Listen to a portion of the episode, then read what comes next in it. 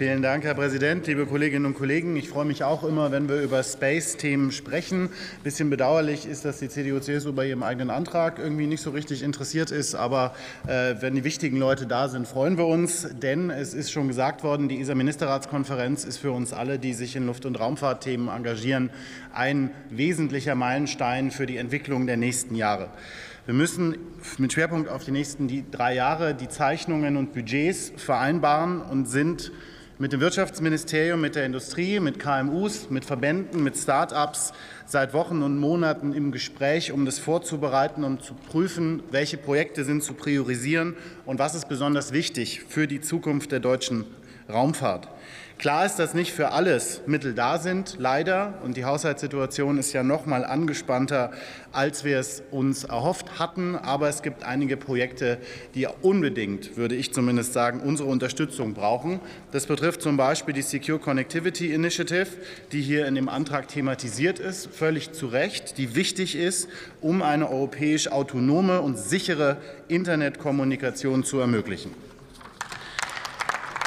Weitere Programme sind relevant. Die Telekommunikationsprogramm ARTES, die robotische Mondmission EL3, Raumtransportsysteme wie die Ariane 6 da ist völlig klar, dass wir jetzt einen gemeinsamen Kraftakt brauchen, dass hierfür die nötigen Mittel aufgewandt werden. Und wir haben es schon gehört, Raumfahrt ist kein Nischenthema. Da geht es nicht um irgendwelche Leute, die meinen, sich als äh, Weltraumtouristen aufspielen zu müssen.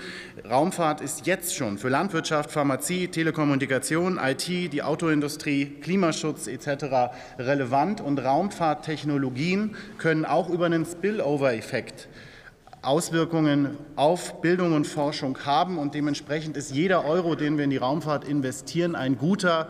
Und da hoffe ich auf einen gemeinsamen Kraftakt des Hauses mit Blick auf die Ministerratskonferenz.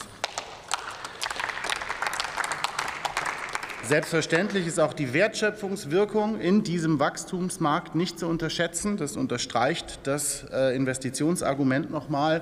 Und wir reden über, von über 10.000 Arbeitsplätzen, gute Arbeitsbedingungen, die meisten tarifgebunden, die im Space-Bereich und bei Zulieferern eine Rolle spielen. Das weiß die Bundesregierung und deswegen arbeiten wir an der neuen nationalen Raumfahrtstrategie.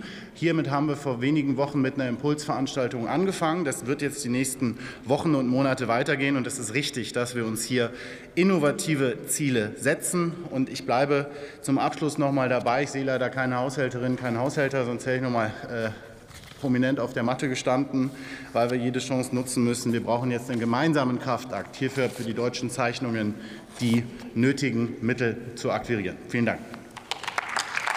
Vielen Dank, Herr Kollege Roloff. Damit beende ich die Aussprache. Interfraktionell wird Überweisung der